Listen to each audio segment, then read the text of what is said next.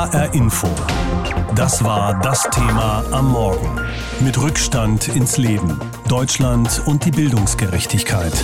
In Deutschland herrscht Lehrermangel, vor allem an den Grundschulen. Und dieser Mangel ist gewaltig, wie die Bertelsmann Stiftung in ihrer aktuellen Studie zeigt. Bis 2025 werden es rund 26.300 Lehrer sein, die fehlen. Grundschullehrer sind also gefragt, sie können sich inzwischen aussuchen, wo sie unterrichten. Deswegen sind vor allem sogenannte Brennpunkt-Grundschulen chronisch unterbesetzt. Um den Schulbetrieb trotzdem aufrechtzuerhalten, werden immer mehr Quereinsteiger ohne pädagogische Ausbildung eingesetzt. Eine Deprofessionalisierung des Lehrerberufs sei das, die es in dieser Form seit den 60er Jahren noch nicht gegeben habe, sagen Bildungsforscher. Ein Skandal auf Kosten der Kinder, vor allem der in sozialen Brennpunkten. Verschärft der Lehrermangel also die Chancen, Ungleichheit der Kinder in Deutschland? H-Info-Redakteurin Petra Boberg hat darüber mit Andreas Schleicher gesprochen. Er ist Bildungsdirektor bei der Organisation für wirtschaftliche Zusammenarbeit und Entwicklung, OECD. Herr Schleicher, die soziale Herkunft der Eltern und ihr Bildungsgrad bestimmen in Deutschland ja immer noch über den Bildungserfolg ähm, vieler Kinder. Und die OECD hat bei der letzten PISA-Studie auch die Zahlen noch einmal neu ausgewertet, auch im Hinblick auf die soziale Gerechtigkeit an Schulen. Wie macht sich diese Ungerechtigkeit in Deutschland bemerkbar in den Grundschulen?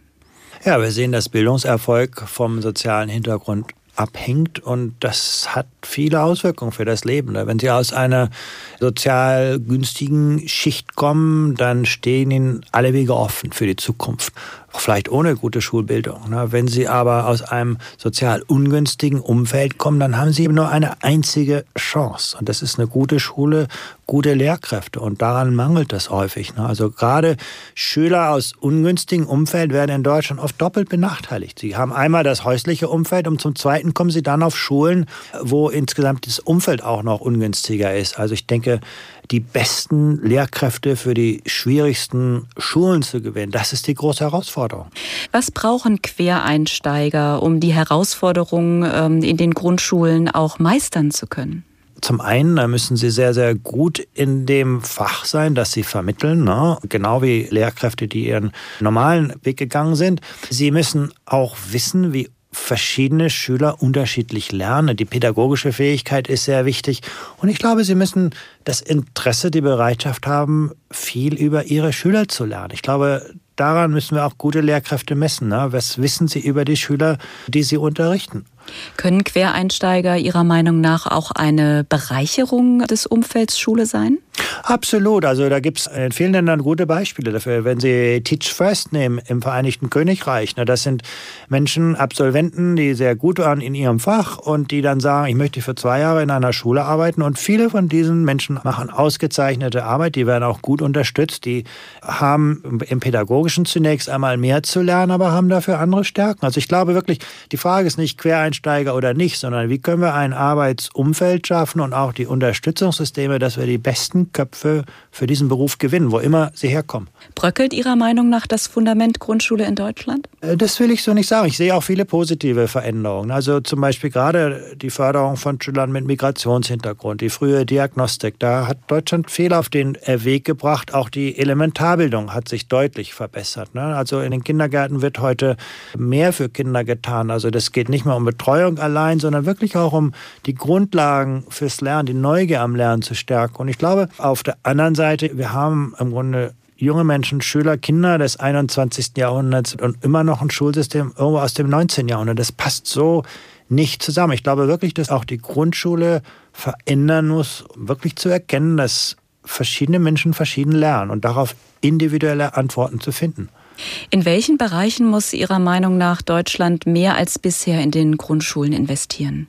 In den ersten Lebensjahren sollte man mehr investieren, aber auch richtig investieren. Es geht wirklich darum, die geeigneten Bildungswege zu entwickeln, auch die Freude am Lernen zu fördern und äh, eine gute Lernumgebung zu schaffen, auf der Schüler dann später aufbauen können.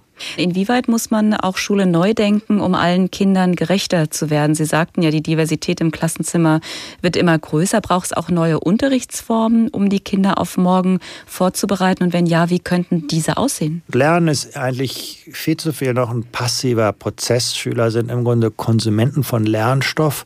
Ich glaube, in der Zukunft wird das aktive Lernen an Bedeutung zunehmen. Ne? Also inwieweit äh, kann ich im Grunde selber mehr Verantwortung dafür übernehmen, auch als als Kind schon, was ich lerne, wo ich lerne, wie ich lerne. Also da muss man sagen, da ist der Kindergarten oft weiter als die Grundschule. Mhm. Da gibt es im Grunde eine größere Vielfalt an Lernumgebungen, da sind Schüler aktiver beteiligt. Ich glaube, heute Grundschule in Deutschland kann sehr viel von modernen Kindertageseinrichtungen lernen. Mit Rückstand ins Leben. Deutschland und die Bildungsgerechtigkeit. Mit diesem Thema beschäftigen wir uns nicht nur heute Morgen, sondern ganz ausführlich auch heute Abend, wenn sich zum vierten Mal in diesem Jahr alle sechs Radioprogramme des Hessischen Rundfunks zusammentun und zwei Stunden lang gemeinsam senden. Von 18 bis 20 Uhr unter der Schlagzeile diesmal Bildungschancen. Welche Schule brauchen wir? Und wir haben uns dazu entschlossen, in dieser Sendung vor allem Schülerinnen und Schüler zu Wort kommen zu lassen. Auch bei der Vorbereitung zur Sendung ist das bereits geschehen. Unsere Reporterin Hanna Immich war mit der Wirbox unterwegs. Das ist eine Art mobil mobiles Studio in einem Kleintransporter. Und sie hat Schülerinnen und Schüler unter anderem gefragt, wie gerecht sie unser Bildungssystem finden. Ich bin unterwegs mit der Wirbox. Sechs Schulen in fünf Tagen, von der Gesamtschule in Gießen bis zur Haupt- und Realschule im Odenwald. Die Geschichten der Schülerinnen und Schüler berühren mich, sind ganz unterschiedlich und spannend. Die 18-jährige Oberstufenschülerin Luisa Merz aus Gießen findet zum Beispiel, dass längst nicht alle Schüler in Deutschland die gleichen Bildungschancen haben. Natürlich hängt es davon ab, was für einen Bildungsabschluss auch die Eltern hatten. Gerade jetzt im Thema Unterstützung. Also meine Eltern haben beide Abitur gemacht und können dann natürlich mich auch in den Sachen unterstützen, die ich jetzt gerade lerne. Wenn Eltern vielleicht gar nicht erst Abitur gemacht haben, haben sie ja auch gewisse Stoffe nicht gelernt und können sie dann da nicht unterstützen. Meine Eltern sind ja vielleicht auch sehr oft nicht zu Hause, weil sie lange Arbeitszeiten haben und dann sind die Kinder alleine. Ortswechsel. Eine kleine Haupt- und Realschule im Odenwald, familiär mit kleinen Klassen. Myriam Jemali ist 15 und hat gerade die Schule gewechselt. Hier in Lautertal fühlt sie sich wohl. In ihrer früheren Schule waren die Klassen viel größer, es war lauter und aggressiver. Sie stammt aus einer arabischen Familie, ist erst seit fünf Jahren in Deutschland. Die Sprache macht viel aus, erzählt sie mir aus eigener Erfahrung. Ja, es beeinflusst wirklich viel, also weil da der Lehrer eher drauf eingehen muss, dann auf den einzelnen Schüler, weil er es nicht verstanden hat, wirklich vom Deutsch her. Sie bekommt viel Unterstützung von Eltern und Schule und lernt schnell. Aber sie findet auch. Aber es liegt auch an der eigenen Interesse, ob man es will. Also ob man es wirklich lernen will und sich einintegrieren will. Also es liegt wirklich an jedem selber. Die Abendhaupt- und Realschule in Frankfurt. Hier treffe ich Erwachsene mit zum Teil gebrochenen Bildungsbiografien. Einer von ihnen, Davin Böhnke. In der ersten Klasse gilt er noch als Wunderkind, will Ingenieur werden, wird dann immer schlechter. Seine Grundschullehrerin sagt, er sei unterfordert gewesen. Schließlich landet er auf der Hauptschule, macht viel durch bis hin zu Mobbing-Erfahrungen. Da war es halt auch so, dass ich mit Papierschnipseln beworfen worden bin. Da gab es einen, der ähm, war fast zwei Köpfe größer als ich. Ja, war sehr sportlich. Der hat mich äh, mal ähm, an meinem Hals genommen, hat mich gegen die Wand gedrückt und so. Wurde rumgeschubst, wurde ausgelacht öfter und so. Also da, dieses Jahr war schon nicht schön. Seine Eltern trennen sich. Seine Mutter stammt aus Brasilien, ist noch sehr jung, muss viel arbeiten und kann ihm wenig helfen. Davin bricht die Schule ab, muss sich mit Jobs über Wasser halten. Dann erst merkt er, wie wichtig Bildung ist. Heute mit 25 will er den Realschulabschluss nachmachen und kritisiert das Schulsystem, unter anderem das frühe Aufteilen der Kinder auf die verschiedenen Schulformen schon nach der vierten Klasse. Das führe dazu, dass auf der Hauptschule Talente verloren gingen. Also ich finde, dass auf jeden Fall Fall den Großteil zu Unrecht eigentlich da sind. Also ich denke, dass in jedem viel mehr Potenzial steckt, dass sie zu Unrecht dann quasi in einer Hauptschule sortiert werden, in Anführungszeichen. Einen Punkt wiederholen die Schülerinnen und Schüler aber immer wieder, wie wichtig es ist, wie viel Wert die Eltern auf Bildung legen.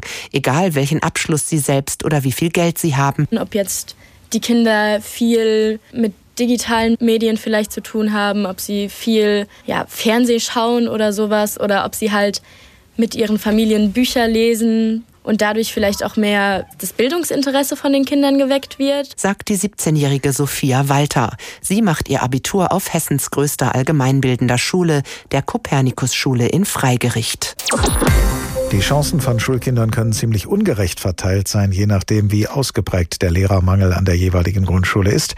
Und hinzu kommt, dass die Schülerinnen und Schüler sowieso schon unterschiedliche Voraussetzungen mitbringen, und zwar nicht nur was ihre Begabung, sondern auch was ihre sozialen und familiären Umstände angeht. Und diese Ungleichheit wird durch den Lehrermangel womöglich noch zusätzlich verschärft, denn was der Unterricht zu wünschen übrig lässt, das kann vielleicht mit Hilfe der Eltern zumindest etwas ausgeglichen werden, wenn die sich zu Hause als Nachhilfelehrer betätigen oder bei den Hausaufgaben Hausaufgaben helfen. Aber die Kinder, die diese Unterstützung zu Hause nicht bekommen, sind durch den Lehrermangel womöglich doppelt benachteiligt.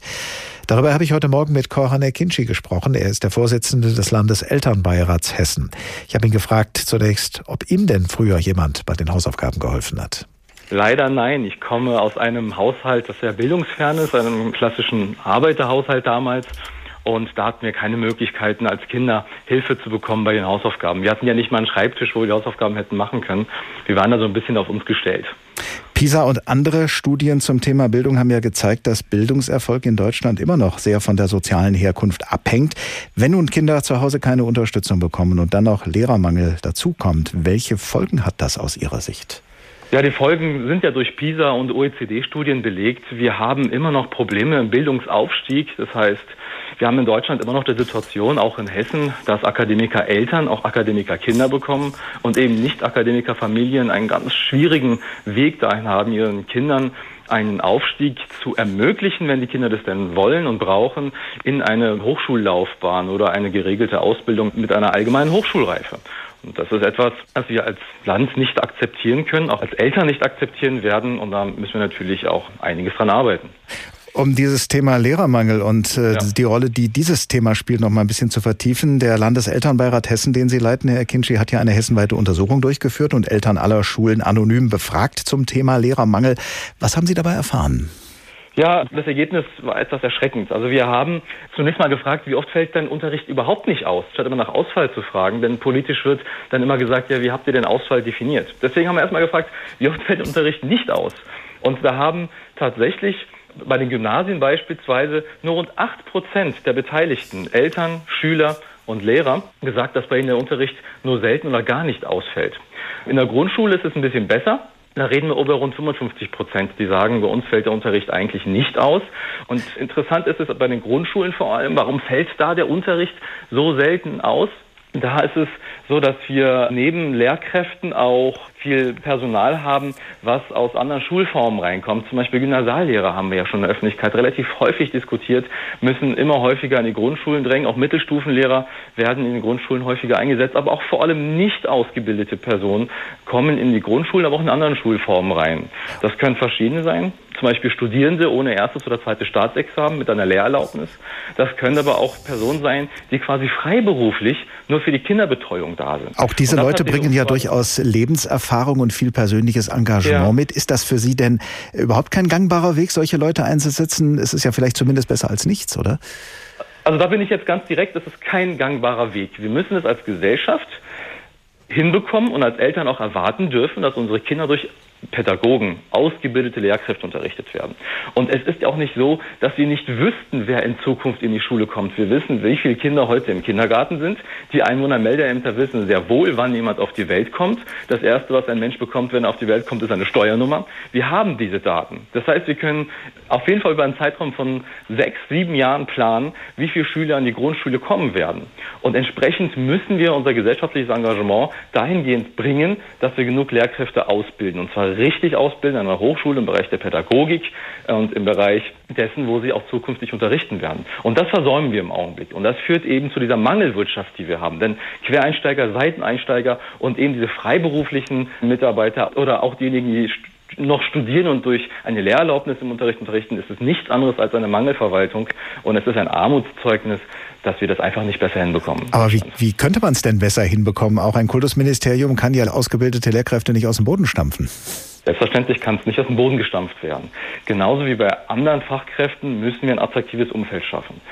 Bei Grundschulpädagogen beispielsweise haben wir das Problem, dass wir sie erheblich schlechter bezahlen als andere Lehrkräfte. Da können wir natürlich äh, die Diskussion endlich mal zu Ende bringen und die auf A13 hochstufen. Natürlich ist aber Geld kein Thema bei Lehrkräften. Es geht vor allem auch um die Arbeitsumstände. Wenn Sie sich anschauen, wie viel Unterricht die Lehrkräfte in der Woche machen müssen, da haben sie kaum mehr Zeit, um Elterngespräche zu machen, Unterricht vorzubereiten, all dergleichen. Das heißt, wenn wir es schaffen, diese Arbeitssituation für die Lehrkräfte zu verbessern und gleichzeitig auch genug Studienplätze schaffen, auch das ist ein Problem, dann können wir das Problem mittel- bis langfristig lösen. Fast überall in Deutschland gibt es an den Grundschulen zu wenig Lehrkräfte, viel zu wenig. Wir haben ja in dieser Woche schon mehrfach die neue Studie der Bertelsmann Stiftung erwähnt. Danach fehlen bis zum Jahr 2025 mindestens 26.300 Lehrerinnen und Lehrer. Die Gründe dafür sind unterschiedlich, aber ganz offensichtlich haben die Kultusministerien den Bedarf an Lehrkräften unterschätzt. Einen Bedarf, der dadurch entsteht, dass die Schülerzahlen steigen und gleichzeitig viele Lehrkräfte in Pension gehen. Meine Kollegin Anne Bayer jedenfalls ist der Meinung, dass die Verantwortlichen in der Schulpolitik in den vergangenen Jahren vieles versäumt haben. HR Info. Standpunkt. In jedem Wahlkampf darf ein Thema nicht fehlen. Bildung und Bildungschancen. Das ist gut fürs Image, entpuppt sich jedoch derzeit vor allem als hohle Phrase. Schon jetzt gibt es viel zu wenig Lehrer an vielen Grundschulen. Das wird sich auch in den kommenden Jahren nicht ändern. Ja, wer soll denn dann dafür sorgen, dass alle Kinder schon ab der ersten Klasse die gleichen Chancen bekommen, wenn es schlichtweg niemanden gibt, der sie überhaupt unterrichten kann? Diese Fehlplanung ist unverantwortlich, denn gerade die ersten Schuljahre sind für die Entwicklung eines Kindes enorm wichtig. Hier werden die Grundsteine gelegt für die weitere Laufbahn durch die Schule und letztendlich durch das Leben schon vom ersten Schultag an tatsächlich alle Kinder mitzunehmen, keines abzuhängen, das ist die große Herausforderung für alle Grundschullehrer und Lehrerinnen im heutigen Klassenzimmer. Was die Kinder von zu Hause an Vorwissen mitbringen, ist oft sehr unterschiedlich. Manche können lesen, andere haben nicht einmal ein Buch zu Hause. Manchen helfen die Eltern täglich bei den Hausaufgaben, manche sind völlig auf sich gestellt, manche brauchen viel, manche wenig Unterstützung. Gerade Kinder mit einem bildungsfernen Elternhaus gehören schnell zu den Verlierern. Damit das nicht passiert, genau dafür braucht es genug und gutes Personal. Es ist ebenso unverantwortlich, diese Aufgabe den vielen Quereinsteigern zu überlassen, nicht weil sie den Job schlecht machen, aber sie ohne entsprechende Qualifizierungsmaßnahmen ins kalte Wasser zu schmeißen, wie das derzeit in vielen Bundesländern der Fall ist, das ist keine Lösung. Wer es also ernst meint mit der Chancengleichheit in der Bildung für alle Kinder, der sollte sich endlich zu Herzen nehmen. Bildung ist keine Verhandlungsmasse. Bildung ist ein Grundrecht. Und dafür braucht es endlich genug Lehrer, vor allem in den Grundschulen. Dreimal pro Stunde ein Thema. Das Thema in HR Info. Am Morgen und am Nachmittag.